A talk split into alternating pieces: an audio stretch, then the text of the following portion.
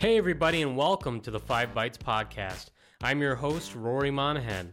The podcast, as always, is brought to you by my sponsors PolicyPak Software, where you use Group Policy or MDM to remove admin rights, manage and lock down applications, Java, browsers, and mitigate ransomware, plus more.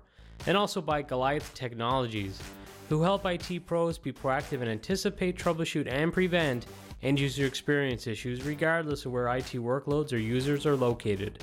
And also by Liquidware, the innovator in adaptive workspace management solutions. If you enjoy the show each week, you have these great sponsors to thank. And now for some news. Microsoft's Edge browser has grown by over 1,300% in the past 12 months alone. While the Firefox browser is slowly losing its market share, Edge has grown from a 0.57% market share in March 2020 to 8.03% by March 2021. While Firefox's market share is down about 2.5%. It's probably a surprise to no one, but Chrome remains in a demanding lead for market share at 67.14%, according to an article in bleepingcomputer.com this week. AppleInsider.com reported that Oracle's legal action against Google for using 11,500 lines of code from Java SE's API for use in its development of Android has failed, with the Supreme Court ruling in Google's favor putting the use of the code under fair use terms. In its ruling, the Supreme Court states Google's copying, quote, only those lines of code that were needed to allow programmers to put their accrued talents to work in a new and transformative program. End quote. I don't know, it might just be me, but I find that sentence or that comment pretty jarring. Does having a talented team who are trying to make a really great piece of software forgive lifting 11,500 lines of code? I mean, I could understand if it falls under fair use by some definition, but that comment just seems way off. I don't know why they would say that, but there you go. Microsoft have started a new GitHub repository with the intention of documenting and standardizing the latest C Sharp versions. They say you can participate by reviewing the pull requests, opening issues for changes that aren't covered, and helping refine the language in pull requests. If you review it and see something wrong, submit a correction. It helps everyone. Not directly enterprise IT related, but it was such a large story this week that I felt like I should cover it. But Facebook's user data was somewhat compromised with data of over 500 million accounts, including names, addresses, phone numbers, employers, and more, being scraped by attackers. I don't know if we could really call it attackers, though. And the reason being is because a lot of that information is visible to the public in your accounts if you don't set your privacy settings. And I'm going to have a blog post soon about how this actually is indirectly related to enterprise IT. But if you're a Facebook user, Troy Hunt has made this scraped data searchable via his site, Have I Been Pwned? You can go there and search your phone number to see if your data was detected amongst the 533 million accounts. Maybe even more in the enterprise wheelhouse, The Verge have reported this week that LinkedIn data has been scraped, with an individual selling the data on a hacker forum claiming it was scraped from over 500 million LinkedIn profiles. In a purported sample of 2 million of the profiles that's for sale, LinkedIn members' full names, email addresses, phone numbers, genders, and more were visible.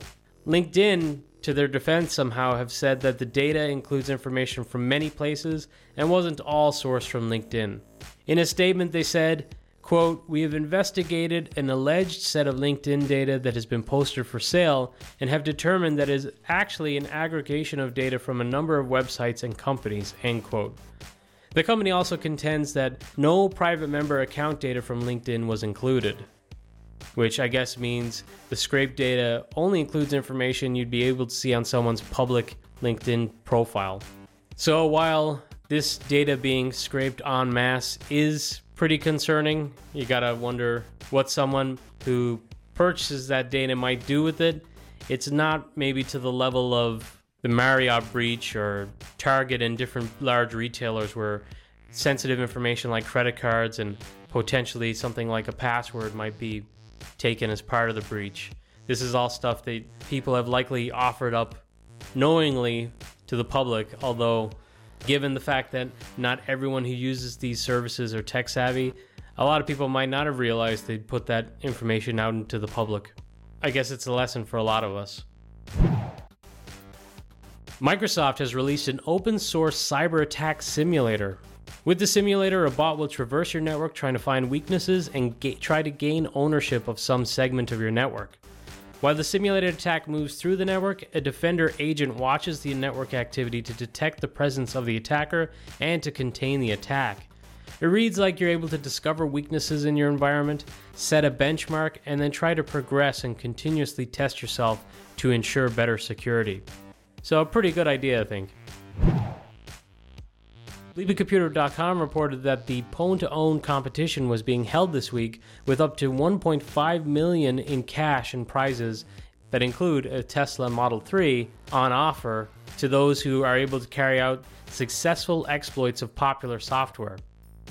During the event, there were successful exploits of Microsoft Exchange, Teams, Windows 10, Apple Safari, Ubuntu, and more. In somewhat good news, as part of the rules of the event, the vendors of software that have been exploited successfully have 90 days to mitigate the issues before it can be disclosed. So, congratulations to all those security research groups who won some big money this week. ZDNet this week reported on comments by Lindy Cameron at the National Cybersecurity Center for the U.S., suggesting that many executives are still not taking cybersecurity seriously enough. She cited cases where employees arrived back into the office on Monday to find their computers and phone systems don't work because they were hit with an attack, and then when they tried to restore their phone system, for example, they are unable to do so because they did not print out a copy of the instructions. They were stored on the same computer system that they can no longer access. Here comes a little bit of a rant from me, but I definitely agree that many still aren't taking cybersecurity seriously enough. I worked in organizations of varying sizes over my career, and when working directly on in house IT teams, I've witnessed security teams being cobbled together as a reaction to major news stories, but with very little thought behind what areas need to be covered the most. I remember being in the office that Friday when WannaCry was running rampant around the world and having one of the leads in the security team freaking out running around the place it didn't give the most confidence that our systems were secure when the security team is freaking out about a cybersecurity threat that leveraged a protocol that was known to be inherently not safe. For many organizations, if they haven't been targeted yet, the assumption might be that this is due to their security team being great at their jobs, which, to be fair, in some cases that could be true. But sadly, some won't realize the cracks that exist in their team and their infrastructure until they are actively attacked or a previous breach that they don't even know about that has already happened gets uncovered. I think even those who think maybe they have been taking cybersecurity seriously need to rethink and look at their strategies too. If you listen to the podcast each week, you will know why because I'm constantly covering security related stories about breaches and attacks.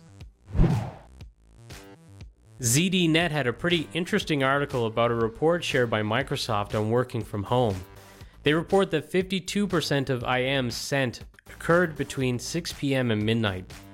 61% of leaders describe themselves as thriving, with only 38% of their staff stating that they are thriving. 37% of employees say companies are making them work too hard. Another 37% worried that their responses would get back to their bosses. And 41% said they wanted to find a new employer. And since I actually scripted this episode of the podcast, I saw that The Guardian in the UK seems to have somewhat weaponized this report for an opinion piece. Granted, I know it's an opinion, it's not necessarily the opinion of The Guardian, but hey, they put it out there. And the article is suggesting that, you know, large companies like Microsoft who have these remote access solutions and who are able to sell software and have a big increase in profits are trying to drive this work from home strategy and uh, no one likes it. People aren't productive and all this bs like even the zdnet report which i like zdnet and in fairness they're just kind of reporting data from the report. And even then to me it seems kind of without context because people are working from home right now during a pandemic when a lot of people are in lockdown. And also, a work from home strategy doesn't necessarily have to be 100% work from home, or it doesn't even have to be work from home per se. I mean, in 2019, I was working 100% remote, but I opted to spend three days a week working in a co working space. I found that awesome. I really liked having a break from working from home and it's probably something I will do again in the future. So I would say to those people who are unhappy about working from home, maybe don't completely torpedo your chances of having that ability again because there are a lot of benefits when there's not a pandemic and when there's not lockdown and you're able to choose where you work. You don't have to be stuck at home. So just err on the side of caution. For the second time in this podcast history, I accidentally cut an entire news story from last week's episode when I was editing it. So this next one isn't really news anymore, but last week, Azure had a major outage affecting many different Microsoft services. The root cause was reported to be a code defect that led to DNS getting overwhelmed. On the TV show House, Dr. House always said that it's never lupus, in IT, it's always DNS. According to a bleepingcomputer.com report, an emissions testing company called Applus Technologies, based in Connecticut, Georgia, Idaho, Illinois, Massachusetts, Utah, and Wisconsin, is currently unable to carry out inspections after what they are calling a malware attack. Clearly, this sounds like a ransomware attack, but they stated they don't have a timetable to return as they have to ensure their systems are completely clear of the malware. The terminology being used is a little confusing. The Department of Motor Vehicle agencies in affected states warned that inspections will likely not be available through April 6th and maybe even longer. As the outage prevents vehicle owners from having their cars inspected, there is concern that law enforcement may issue citations for lapsed inspections. And with that in mind, affected states are notifying law enforcement to ask for their cooperation in not issuing tickets for emissions tests that have expired during the outage. No form of business is safe. ZDNet also reported this week that the April 2021 edition of the TIOBE Programming Community Index has placed Fortran back in the top 20 programming languages by popularity, jumping from 34th place.